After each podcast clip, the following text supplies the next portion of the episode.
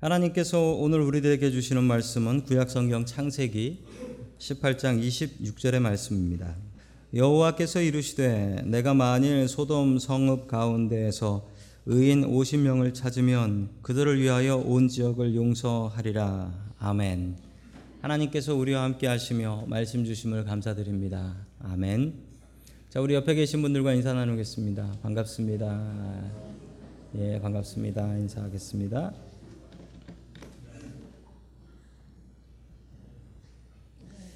자, 오늘 제, 설교 제목이 좀 별나네요. 예. 정체성에 대해서 우리 같이 알아보도록 하겠습니다. 정체성, 당신의 정체가 뭐냐라고 했을 때 아, 나, 나의 정체는 뭐다 라고 얘기할 수 있는 게 이제 정체성이죠. 과연 우리는 누구일까요? 이번 주부터 계속해서 우리는 누구인가에 대해서 곰곰이 알아보며 하나님께서 우리를 어떻게 만드셨는지 살펴보는 시간들을 갖도록 하겠습니다. 그 첫 번째 시간으로 우리는 왜 샌프란시스코에 있는 교회를 다니고 있는가? 혹은 왜 샌프란시스코에 살고 있는가? 자, 오늘 그, 그 이야기를 하나님의 말씀으로 같이 답을 찾아가도록 하겠습니다. 첫 번째, 하나님께서 우리들에게 주시는 말씀은 손님 대접을 잘하라 라는 말씀입니다. 손님 대접을 잘하라. 성도 여러분들이 잘 아시는 이 아브라함, 창세기 십이 장에 나오는데 십이 장에 보면 아브라함이 자기 본토와 친척과 아비집을 떠나서 하나님께서 지시하는 가나안 땅으로 갔습니다. 약속을 하나 받았는데 가면 복의 근원이 된다고 하셨어요. 그 약속을 붙잡고 아브라함이 모든 것을 다 버려두고 가나안 땅으로 왔지요. 팔레스타인 땅으로 들어왔는데 십팔 장, 오늘 십팔 장을 보는데 거기서 무슨 복을 받고 있는지 한번 우리 성경 말씀 같이 보겠습니다. 우리 십팔 장 일 절입니다. 시작. 주님께서 마물의 상수리 나무 곁에서 아브라함에게 나타나셨다. 한창 더운 대낮에 아브라함은 자기 장막 어귀에서 앉아 있었다. 아멘. 아브라함이 복을 준다라고 해서 가나안 땅으로 들어왔는데 와보니까 받은 복이라고는 그렇게 없어 보입니다. 지금 아브라함이 어디에 산다고 합니까? 집이 없어서 집이 아닌 장막, 영어로는 텐트. 한국말이 훨씬 멋있네요. 영어로는 텐트입니다. 텐트에서 살고 있었다라는 겁니다. 한창 더운 대낮에라는 말이 텐트하고 잘 어울리지 않습니다. 텐트 치고 놀아보신 분들은 아시죠? 텐트 쳐보신 분들은 아십니다. 텐트는 밤에 들어가는 곳이지 낮엔 절대 들어갈 곳이 못 됩니다. 그렇죠? 너무나 더워서 텐트는 들어갈 수가 없어요. 자, 한창 더운 대낮에 아브라함은 텐트 안에 들어가지 못하고 장막 어귀에 앉아서 그 그늘에서 햇볕을 피하고 있었던 거예요. 너무 더우니까 그늘에서 햇볕을 피하고 앉아 있었다. 아니, 본토와 친척과 아비집을 떠나서 믿음으로 갔더니만 결론적으로 얻은 게 없네요. 자식이 있는 것도 아니고 땅을 얻은 것도 아니고 집이 있는 것도 아니고 도무지 주신다고 했던 복, 받는다고 했던 복은 도대체 어디에 있습니까? 아브라함이 갑자기 눈을 들어서 보니까 우리 이 절과 같은 말씀이 나옵니다. 우리 이 절 말씀 같이 봅니다. 시작. 아브라함이 고개를 들고 보니 자기 장막 쪽에 서 있었다. 그는 그들을 보자 장막 어귀에서 달려가서 그들을 맞이하며 땅에 엎드려서 절을 하였다. 아멘. 종종 이런 생각 갖는 분들, 이민 오신 분들 중에 있습니다. 미국 와서 살면서 내가 미국에 왜 와 있을까? 내가 한국에 있었으면 조금 더 나았을 텐데.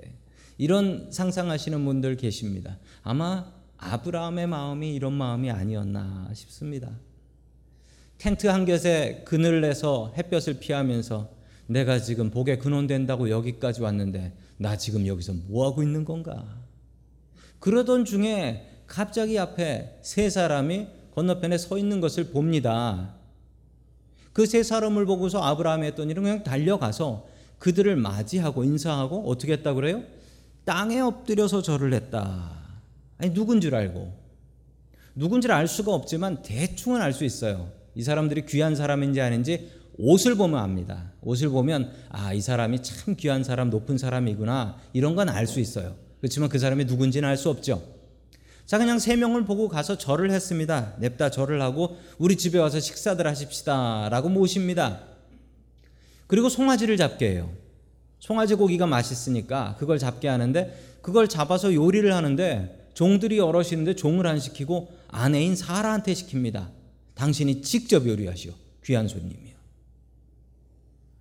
알지도 못하는 사람을 불러다가 왜 먹입니까? 제가 이 말씀을요, 한국에서 읽었을 땐 도무지 이게 이해가 안 되는 거야. 도무지 이게. 근데 미국에 오니까 이게 좀 이해가 되더라고요. 제가 처음엔 미국 와가지고, 제가 저 머린 카운티 저 북쪽에 살았는데, 그쪽에서 그 장을 보러 갔다가 거기서 한국말 하는 사람을 만났어요. 얼마나 반갑던지. 제가 가서 인사를 했잖아요. 인사를 했더니 피하더라고요. 전 너무 동포를 만나서 너무 반가웠는데 절 제가 다가오니까 이상한 사람인 줄 알고 피하더라고요. 얼마 전에 다른 주에서 오신 목사님 한 분을 만났습니다. 그 다른 주에서 오신 목사님이 그러시더라고요. 자기 동네에는 한국 사람이 단 한 명도 없었대요. 단 한 명도. 그래서 한국 사람을 만나면 그날은 복권 맞은 날이래요. 너무 반가워서 집에 데려와서, 집에 오라 그러면 또 오고, 그래서 와서 밥을 먹고 밤새도록 이야기하다가 갈 때는 눈물을 흘리면서 보낸다고 하는 거. 아는 사람이냐고, 모르는 사람이래요. 너무 외로워서, 사람은 많은데 한국 사람이 없으니 너무 외로워서, 한국말 하는 게 너무 좋아서, 아, 그렇게 밥 먹이고 갈 때는 눈물이 흐르고 다음에 또 오세요 이러고 보냈다는 거예요. 저는 이 마음을 한국에 있을 때 몰랐어요. 근데 미국 오니까 내가 이 마음을 알겠더라고요. 아브라함의 마음이 바로 그런 마음입니다. 나그네로 살아가면서 지나가는 나그네를 만나면 그냥 반가운 거예요. 당신도 나그네인가? 나도 나그네요. 그러면서 밥 대접을 한 겁니다. 그런데 기가 막힌 것은 이렇게 대접했던 이 세 사람이 누구였냐면, 한 분은 하나님, 두 분은 천사였어요. 한 분은 하나님이었고 두 분은 천사였어요. 자, 알지도 못하는 사이에 하나님께 대접을 했습니다. 그리고 천사들을 대접한 것입니다. 저희 교회는 노숙인 봉사를 나갑니다. 노숙인 봉사 나가는데 우리가 대접을 하죠. 알지도 못하는 사람. 거기서 아는 사람 만나면 안 되죠. 알지도 못하는 사람 대접하는데, 그 대접하는 중에 이런 은혜가 있기를 주의 이름으로 간절히 축원합니다. 아멘. 자, 히브리서 십삼 장 이 절의 말씀을 우리 같이 봅니다. 시작. 손님 대접하기를 잊지 말라. 이로써 부지 중에 천사들을 대접한 이들도 있었느니라. 아멘. 바로 그 사람이 누구냐고요? 아브라함입니다. 부지 중에 천사를 대접했는데 천사뿐만 아니라 하나님도 대접했더라라는 것입니다. 창세기에만 하나님께서 이러신 것 같지 않습니다. 아마 지금 우리가 사는 세상 속에서도 오늘 성경 말씀 그대로인 것 같습니다. 하나님께서 이 세상을 돌아다니시는 것 같습니다. 우리가 부지 중에 하나님을 대접할 수 있다라는 사실입니다. 우리가 하나님 대접하고 또 아브라함이 받았던 복도 우리가 받을 수 있기를 주의 이름으로 간절히 축원합니다. 아멘. 자, 계속해서 창세기 십팔 장 십 절 말씀 같이 보겠습니다. 시작.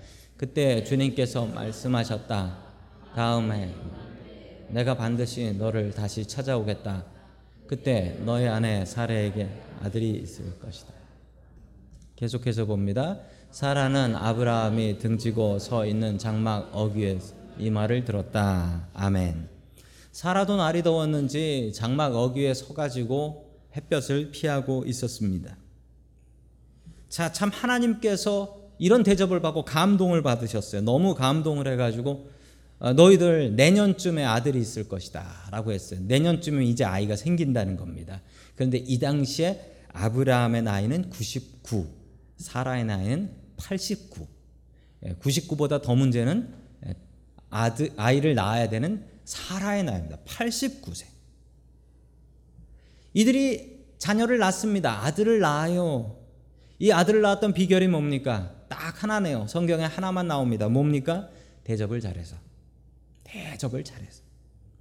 대접을 잘해서 복을 받았다는 것입니다. 우리는 종종 다른 사람한테 대접받은 것을 자랑합니다. 내가 어딜 갔는데 내가 이런 대접을 받았어. 나한테 이렇게 대접하더라. 그러면서 자랑을 합니다. 그러나 우리 크리스찬들, 믿는 사람들은 더 큰 자랑을 해야 하는데 그 자랑은 대접하는 자랑입니다. 다른 사람을 대접하는 거예요. 우리는 대접받기보다 다른 사람을 대접하기에 더 힘쓰는 사람이어야 합니다. 천상 목사는 대접을 하기보다 대접을 많이 받게 됩니다. 대접을 많이 받게 돼요. 그래서 제가 신방 갈 때 꼭 지키는 원칙이 있는데 어, 저는 빈손으로 가지 않으려고 노력을 합니다. 갈 때 뭐 하나라도 꼭 들고 가려고 애를 씁니다. 아니, 목사 대접한다고 그렇게 많이 준비를 했는데 제가 빈손으로만 가면 그거는 도리가 아닌 것 같아서 될 수 있으면 뭐라도 이제 들고 가려고 애를 많이 씁니다. 우리는 대접을 받기보다 대접을 하기 위해서 애를 써야 됩니다. 지난 주일날 저녁에 저희 집에 손님이 한 가족이 오셨어요. 한 가족, 거의 두 가족이 오셨는데 그 리노에 계신 목사님 가족이 저희 집에 오셨어요. 그렇게 친한 분은 아닌데 리노에서 수고하면서 목회하는 목사님이셔서 저희가 제가 당연히 집으로 초대해가지고 주일 저녁에, 솔직히 목사가 주일 저녁에 좀 피곤하거든요. 근데 주일 저녁에 저희 집 오십시오 해가지고 저희 집에서 예, 있는 재료 해가지고 맛있게 잘 먹었습니다. 드시는 분보다 제가 더 기뻤습니다. 그 이유는 대접 받는 것보다 대접하는 것이 더욱더 귀하기 때문입니다. 잘 대접하는 사람이 되십시오. 잘 대접하는 사람이 되십시오. 아브라함은 잘 대접해서 되지도 않는 아들 낳는 복을 받았습니다. 혹시나 아, 내가 잘 대접했다가 아들 낳을까 봐 대접 못해요, 이런 분 계신가요? 예, 그러지 마십시오. 잘 대접해야 됩니다. 우리 다락방이 서로 대접하고 우리 나가는 다락방 할 때 서로 우리 집으로 가십시다 라고 할 수 있는 그런 다락방, 그런 교회가 되어야 됩니다. 알지 못하는 사람들 대접하는 그런 교회가 되어야 됩니다. 주님의 이름으로 서로가 서로를 대접할 수 있는 저와 성도 여러분들 될 수 있기를 주님의 이름으로 간절히 축원합니다. 아멘. 두 번째, 하나님께서 우리들에게 주시는 말씀은 하나님을 믿고 웃어라 라는 말씀입니다. 하나님을 믿고 웃어라. 어떤 분은 이런 얘기를 합니다. 아브라함이 백 살에 아이를 낳았다라고 하는데 정말 백 살일까? 그 또 의심될 만한 게 그 성경에 보면 제일 사람 중에 제일 오래 살았다는 사람인데 무두셀라라는 사람인데요. 이분이 자그마치 구백육십구 세를 살았어요. 그러니 의심이 갈만하죠. 그래서 어떤 분들이 이렇게 얘기합니다. 그때는 일 년이 한 달이었다. 이렇게 설명하시는 분들이 있어요. 그래서 이게 구백육십구 세가 아니라는 거예요. 근데 그렇지 않은 것 같습니다. 성경 말씀 그대로 사실인 것 같아요. 우리 창세기 십팔 장 십이 절의 말씀 같이 보겠습니다. 시작. 그러므로 사라는 나의 기력이 다 쇠진하였고 나의 남편도 늙었는데 어찌 나에게 그런 즐거운 일이 있으랴 하고 속으로 웃으면서 중얼거렸다. 아멘. 자, 사라가 이 이야기를 들었습니다. 이 이야기를 듣고 사라의 반응은 내가 아들을 낳는데 라는 게 아니라 그냥 웃어버렸다라는 거예요. 내가 여자로서의 기능이 다 끝났는데 어떻게 아이를 낳겠는가? 지금 이 이야기를 듣는 이 아브라함의 나이는 구십구, 사라의 나이는 팔십구. 딱 그 반응입니다. 구십구, 팔십구가 들었을 때 나오는 반응. 속으로 그냥 웃었다라는 거예요. 속으로. 자, 이 속으로 웃은 것을 하나님께서 들으셨습니다. 그리고 십삼 장에서 십삼 절에서 이렇게 말씀하십니다. 같이 봅니다. 시작. 그때 주님께서 아브라함에게 말씀하셨다. 어찌하여 사라가 웃으면서 이 늙은 내가 어찌 아들을 낳으랴 하느냐. 아멘. 속으로 중얼거렸어요. 사라는 절대로 겉으로 웃지 않았습니다. 겉으로 웃고 비웃지 않았어요. 속으로 웃었습니다. 그런데 이걸 누가 들었다고요? 하나님께서 들으셨습니다.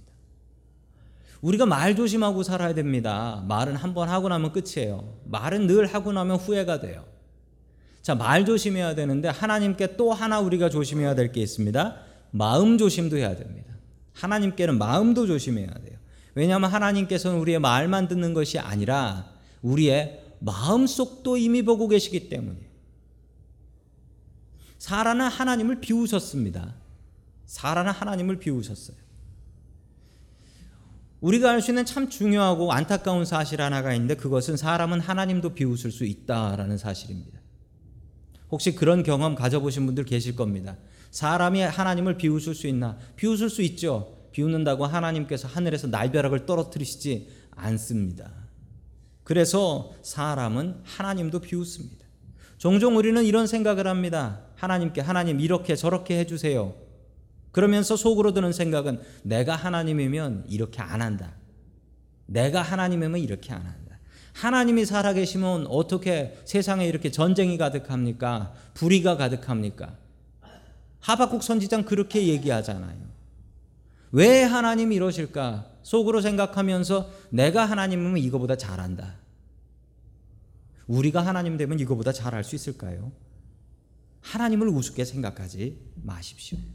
자, 십오 절의 말씀 계속해서 봅니다. 십오 절입니다. 시작. 사라는 두려워서 거짓말을 하였다. 저는 웃지 않았습니다. 그러나 주님께서 말씀하셨다. 아니다, 너는 웃었다.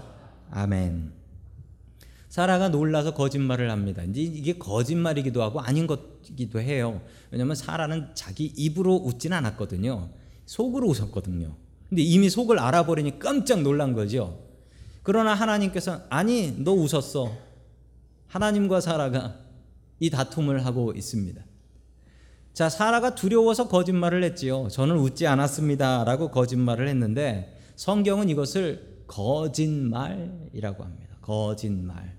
아니 어떻게 이게 거짓말이에요. 사라가 속으로만 해. 겉으로 웃지 않았는데. 근데 성경은 이걸 거짓말이라고 해요. 우리는 하나님 앞에 솔직해야 됩니다. 우리가 하나님 앞에 거짓말하면 안 됩니다. 하나님 앞에 솔직하지 않은 것을 성경은 거짓말이라고 해요. 거짓말. 하나님 앞에 솔직하십시오. 하나님 앞에 우리의 감정을 솔직히 표현하실 수 있어야 됩니다. 문제가 있으면 문제 있습니다. 하나님, 나 문제 있습니다. 나 괴롭습니다. 라고 얘기를 해야죠. 기쁘면 하나님, 내가 기뻐서 죽겠습니다. 라고 얘기해야지요. 나한테 슬픈 일이 있으면 하나님, 내가 너무 괴로워서 견딜 수가 없습니다. 라고 얘기해야지요. 왜 얘기 안 하고 계세요? 그걸 성경은 이렇게 얘기합니다. 점잖다가 아니라 거짓말이라고 해요. 우리가 하나님 앞에 솔직해야 됩니다. 하나님께서 이미 우리의 마음을 다 알고 계신데 속이고 숨길 것이 무엇이 있겠습니까? 아브라함과 사라는 일 년 뒤에 정말 아들을 낳습니다. 그 아들의 이름이 무엇이었을까요? 그 아들의 이름은 이삭이었습니다. 이삭. 이 이삭이라는 이름은 뭐 미국 사람들 이름 중에도 참 많지요. 아이삭. 아이삭이라는 이름은 많이 있습니다.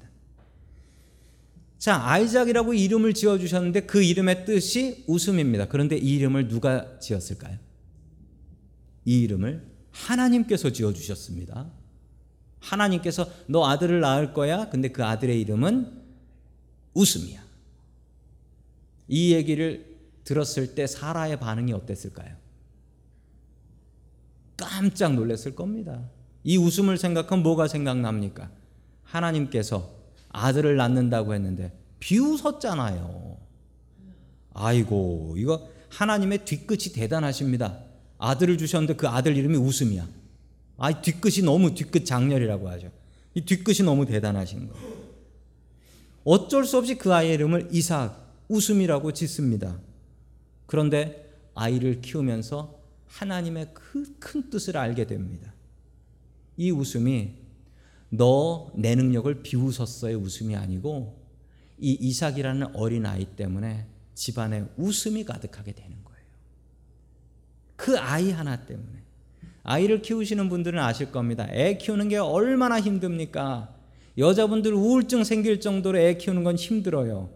그런데 애가 있어야 웃어요.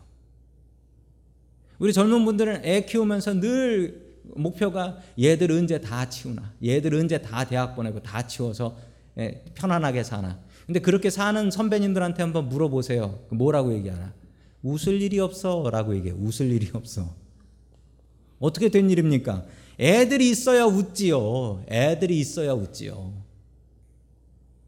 오늘도 예배 드리는데 애 우는 소리가 막 나요. 그러면 예배에 조금 집중이 안 되죠. 그런데 성도 여러분, 교회에 애 우는 소리가 안 나면은 웃을 일이 없어요. 웃을 일이. 하나님께서 이삭의 이름을 지어주셨습니다. 웃음, 웃음. 그때 알게 됩니다. 아, 내가 믿음이 없어서 하나님을 비웃었는데 그것을 하나님께서는 나에게 기쁨의 웃음으로 바꿔주셨구나. 그때 깨달아 알게 됩니다. 하나님은 이런 분이십니다. 하나님은 이런 분이세요. 우리가 믿음이 없어서 하나님의 능력을 비웃을 때가 있습니다. 믿음이 없어서 하나님 왜 나 안 도와주십니까? 라고 할 때가 있습니다. 그런데 그때 하나님께서는 그 내 마음을 아시고 그 마음을 웃음으로 바꿔주시는 분이십니다. 우리는 하나님 때문에 웃어야 됩니다. 세상에 웃을 일이 없어요. 그럼에도 불구하고 우리가 웃어야 되는 것은 나의 고통을 기쁨으로 바꿔주실 하나님을 생각하며 웃고 견뎌야 한다라는 사실입니다. 유대인들은 참 슬픕니다. 유대인들은 그 유대인들이 춤추면서 노래를 불러요. 그런데 유대인들이 춤추면서 노래를 부르는데 혹시 유대인들 노래 들어보셨습니까? 유대인들의 노래는 대부분 단조 마이너 코드예요. 아니 춤추는 노래인데도 들어보면 눈물 나요. 가사도 눈물 나는데 그 곡조도 너무 눈물 나는 다 단조예요. 유대인들은 슬픈 역사를 가지고 있습니다. 나라 잃은 지 이천오백 년. 히틀러가 유대인들 잡아 죽인다고 했죠. 유럽의 유대인들이 구백만 명 살았거든요. 히틀러가 몇만, 얼마나 죽였는지 아세요? 육백만 명 죽였습니다. 유대인 세 명 중에 두 명을 죽인 거예요. 너무나 슬픈 일이죠. 그래서 유대인들의 특징이 있습니다. 유대인들은 자기 나라를 잃어버리고 지혜를 배우면서 유대인들은 늘 유머라는 것을 썼습니다. 유대인들은 유머를 쓰고 사람 웃기는 일을 많이 했어요. 왜 그러냐고요? 웃을 일이 없으니까. 웃을 일이 없으니까 웃을 일을 만드는 거예요. 참 재밌는 것은 미국에서 활동하는 코미디언들 중에 유대인들이 그렇게 많습니다. 어렸을 때부터 사람 웃기는 연습을 해서 그렇다라는 것입니다. 우리가 하나님을 의지하면 웃을 수 있습니다. 하나님을 의지하면 웃을 수 있어요. 엘라 빌러 윌콕스라는 여자분인데 이분이 쓴 글 중에 나온 얘기가 있습니다. 웃어라. 세상이 너와 함께 웃을 것이다. 울어라. 너 혼자 울게 될 것이다. 참 맞는 이야기 같습니다. 우리는 하나님 때문에 웃어야 됩니다. 하나님을 믿으면 우리의 슬픔과 고통도 언젠가는 분명히 바꿔주실 것을 믿고 웃어야 합니다. 믿고 웃어야 돼요. 하나님을 믿으면 웃을 수 있습니다. 하나님을 믿는 믿음을 가지고 하나님과 함께 기쁘게 웃으면서 신앙생활할 수 있기를 주의 이름으로 간절히 축원합니다. 아멘. 세 번째 마지막으로 하나님께서 우리들에게 주시는 말씀은 사명으로 일하라 라는 말씀입니다. 사명으로 일하라. 하나님께서 대접받고 그리고 아이를 낳을 것이다 라고 얘기해 주시고 나서 그리고서 아브라함한테 계획 하나를 발표해 주십니다. 그 계획은 소돔과 고모라라는 성이 있는데 이 성을 멸망시켜버리겠다라는 계획이었습니다. 자, 우리 창세기 십팔 장 이십 절 말씀 같이 봅니다. 시작. 주님께서 또 말씀하셨다. 소돔과 고모라에서 들려오는 저 울부짖는 소리가 너무 크다. 그 안에서 사람들이 엄청난 죄를 저지르고 있다. 아멘. 소돔과 고모라라는 도시는 어디에 있는지 알 수가 없습니다. 성서 고고학자들이 아무리 발굴을 해도 찾을 수가 없습니다. 그 이유는 하나님께서 정말 완벽하게 파괴하셨기 때문입니다. 그러나 대충 짐작하는 것은 사해, 데드시의 밑에 부분에 있는 도시 아닐까라고 짐작만 할 뿐입니다. 소돔과 고모라에 울부짖는 소리가 너무 크고 그 안에 엄청난 죄악이 있기 때문에 하나님께서는 이곳을 멸망시키기로 작정을 하셨습니다. 그럼 멸망시키시면 되죠. 하나님이 다 아시는데. 그런데 하나님 하시는 일 좀 보십시오. 하나님께서 이 소돔과 고모라에 직접 천사들 데리고 직접 가서 확인을 하시려고 하세요. 왜 그러실까요? 하나님은 소돔과 고모라를 멸망시키고 싶어 하지 않으셨습니다. 멸망시킨다 하더라도 내가 내 눈으로 직접 보고 멸망시키겠다. 최대한 소돔과 고모라를 살리고 싶으셨던 거예요. 자, 창세기 십팔 장 이십사 절 계속해서 봅니다. 시작. 그 성 안에 의인이 쉰 명이 있으면 어떻게 하시겠습니까? 그래도 주님께서는 그 성을 기꺼이 쓸어버리시렵니까? 의인 쉰 명을 보시고도 그 성을 용서하지 않으시렵니까? 아멘. 아브라함이 기도를 시작하는데 아브라함이 딜하는 기도를 시작해요. 하나님하고 딜을 하네요. 처음에 오십 명을 합니다. 오십 명. 하나님, 오십 명 있으면은 용서해 주시겠습니까? 제가 미국에 처음 와서, 미국이 선진국이라고 하는데, 미국 처음 와서 정말 놀랬던 건 차를 사야 되는데, 그때 산 차를 지금도 타고 다니고 있는데, 차를 사는데 자동차를 사러 가서 달라는 대로 주면 안 된다고 그러더라고요. 가서 이제 가격을 협상을 해야 된다고 그러더라고요. 아니, 그래가지고 협상을 하는데 뭐 일, 이백 불도 아니고 몇천 불을 이렇게 막 말로 협상을 해서 깎더라고요. 아니, 선진국에 어떻게 이런 일이 있나. 지금 타는 교회 밴도 제가 사러 갔는데, 제가 사러 가가지고 막 협상을 많이 했죠. 막 깎아달라, 깎아달라. 그러다가 어, 딱 어느 정도 가격이 왔는데 그 다음부터 깎아달라고 못했어요. 그분이 저한테 뭐 하는 분이세요? 목사인데요. 그러고서 거기서 끝났어요. 그냥 주시는 가격으로 받겠습니다. 아이, 제가 목사인 걸 알면 그냥 그게 안 돼요. 그런데 하나님께도 딜이 된다는 사실, 하나님께도 협상이 된다라는 사실, 아브라함이 보여주고 있습니다. 아브라함이 기도하는데 오십 명 있으면 살려주시겠습니까? 하고 찾아다닙니다. 못 찾았어요. 그 다음은 다섯 명 깎았습니다. 사십오 명이면 되겠니? 라고 하면서 사십오 명 물어봅니다. 사십 명 됩니까? 삼십 명 됩니까? 이십 명 됩니까? 일단 마지막엔 십 명 되겠습니까? 할 때 십 명 된다. 십 명 구해오면 살려줄게. 그런데 하나님께서 거기에 의인 몇 명 있는지 아실까요? 모르실까요? 당연히 아시죠. 근데 아브라함한테 왜 이러실까요? 아브라함한테 이렇게 얘기하시면 돼요. 십 명 없어. 내가 확인해 봤어. 근데 하나님께서는 그러지 않으세요. 될 수 있으면 살리려고. 그리고 이 과정을 통해서 아브라함이 깨달아 합니다. 아, 하나님이 잔인하신 게 아니고 하나님이 맞구나, 옳구나. 이걸 깨닫게 돼요. 얼마 전에 샌프란시스코 목회자 수련회 갔다 왔습니다. 산타크루즈에서 있어서 이 박 삼 일 다녀왔었는데, 거기서 목사님들 둘이 싸움이 났어요. 말싸움이죠. 말싸움이 났는데 똑같은 상황입니다. 샌프란시스코에서 목회하시니까 샌프란시스코 목회하는 게 어렵다 그러면서 이제 한 분은 이런 얘기를 하셨어요. 샌프란시스코 한인들이 적다. 근데 교회들 수는 그대로다. 그러니까 교회들이 힘들다. 그러니 교회들이 엠 앤 에이에서 합쳐야 된다 라는 얘기를 하셨어요. 그 얘기를 하셨습니다. 한 분은 다른 얘기를 하셨어요. 한 목사님은 다른 얘기를 하셨는데, 아니, 교회가 무슨 세상 비즈니스냐 엠 앤 에이를 하게. 교회는 사명이다. 하나님께서 보내셨으면 한 명 놓고라도 예배 드리는 거다. 이러면서 두 분이 싸우는데 진짜 심하게 싸우셨어요. 말싸움을 심하게 하셨어요. 걱정이 됐는데 그 다음날 아침에 일어나가지고 더 깜짝 놀랐어요.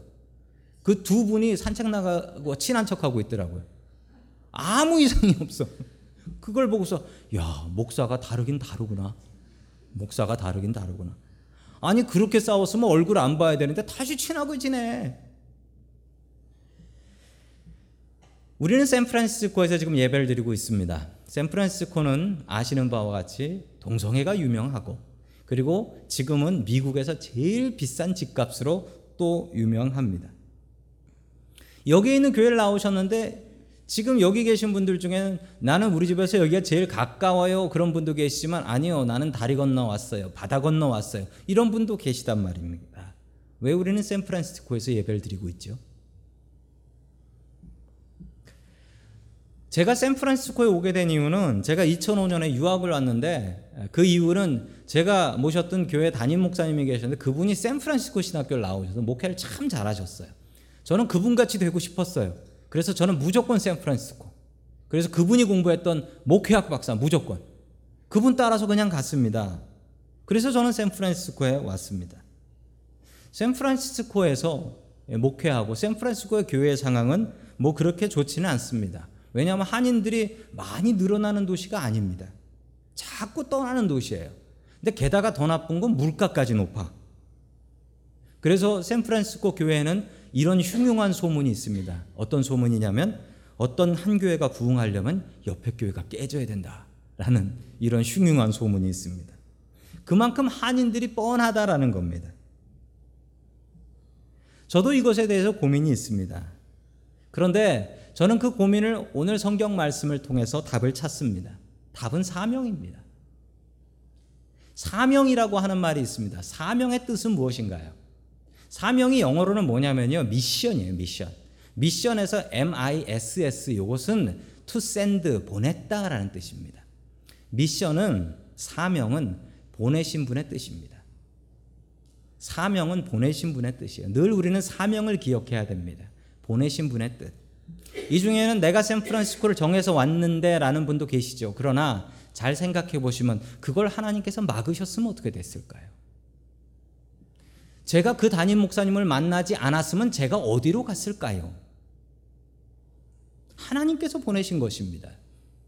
하나님께서 보내셨기 때문에 우리는 지금 이 시간 이 자리에 이 자리에 앉아서 예배를 드립니다. 그렇지 않으면 한국에서 태어난, 한국에서 자란 우리들이 왜 여기서 한국말로 예배를 드리고 있죠? 우리는 사명을 생각해야 됩니다. 교회는 비즈니스가 아닙니다. 비즈니스는 장사 잘 될 곳을 찾아 옮겨야 됩니다. 망할 것 같으면 빨리 장사 잘 될 곳으로 옮겨야 되고 파는 물건을 바꿔야 됩니다. 교회는 비즈니스가 아닙니다. 교회는 사명입니다. 사명은 보내신 분의 뜻에 충성하는 것입니다. 소돔과 고모라는 멸망을 했습니다. 성경은 소돔과 고모라가 죄 때문에 멸망했다라고 분명히 이야기를 합니다. 그러나 죄 때문에 멸망했다고 하지만 하나님께서는 분명히 소돔과 고모라를 살릴 방법도 제시하셨습니다. 그것은 무엇이었습니까? 의인 열 명을 구하면 된다라는 것이었습니다. 의인 열 명이 있었다면 소돔과 고모라는 죄가 있어도 멸망하지 않습니다. 잘 생각해 보세요. 소돔과 고모라에 수천 명, 수만 명이 산다고 합시다. 그 사람들이 다 죄인이에요. 거기에 열 명이 의인이면 그 도시가 의인의 도시입니까? 죄인의 도시입니까? 의인 열 명이 있으면 그 수많은 죄인들의 죄가 용서됩니까? 어차피 죄악의 도시예요. 의인 열 명 있으나 없으나. 의인 열 명 있으면 그 도시가 바뀝니까? 바뀔 것 같지도 않아요. 근데 하나님께서 그 뒤를 받아들이십니다. 의인 열 명 있으면 멸망 안 시킬게. 이게 우리의 사명입니다. 우리가 한국말로 이곳에서 예배를 드립니다. 그리고 한 달에 한 번은 나가서 노숙인들 밥을 주지요. 이렇게 하면 세상이 바뀝니까? 죄악의 도시라고 합니다, 이 도시가. 그리고 통계를 보니까 미국에서 교회 제일 안 다니는 사람 모인 도시가 이 도시래요. 먹을 거 말고 놀 거 많아서. 이 등하고도 한참 차이 난대요. 육십일 퍼센트가 교회를 다녀본 적도 없고 다닐 생각도 없는 사람들이래요. 우리에게 주신 사명이 여기에 있습니다. 이 도시를 살리는 사명이 우리에게 있습니다. 하나님께서는 이 도시의 죄악을 보시지 않습니다. 하나님께서는 이 도시의 의인들을 보십니다. 이렇게 예배드리는 우리들을 보십니다. 바쁜 중에 주님 앞에 나와서 무릎 꿇고 예배드리는 우리들을 보셔서 이 도시를 살려주십니다. 자, 오늘 집에 가시면서 미국 사람들 만나면 당당하게 얘기하십시오. 내 덕분에 너 사는 줄 알아라 라고 당당하게 얘기하실 수 있어야 됩니다. 영어로 모르시면 이따 오셔서 물어보세요. 우리가 이 도시에 있는 한, 우리가 이 도시의 의인으로 남아있는 한 하나님께서는 이 도시를 살려주실 것입니다. 오늘 성경이 분명히 우리에게 하는 이야기입니다. 세상에 죄가 많다, 이곳은 동성애가 많다라고 이야기하지 마십시오. 그건 하나님께서 하실 일이지, 죄를 지적하는 건 하나님께서 하실 일이지 사람의 할 일은 아닙니다. 우리는 열심히 모여서 이 도시를 변화시키기 위해서, 이 도시를 살리기 위해서 이 도시의 의인이 되어야 합니다. 하나님께서 우리를 이 도시에 왜 보내주셨을까요? 그 사명을 찾으십시오. 보내신 분의 뜻은 무엇일까요? 그 뜻을 찾고 그 뜻에 충성하며 살아갈 길을 주의 이름으로 간절히 축원합니다. 아멘.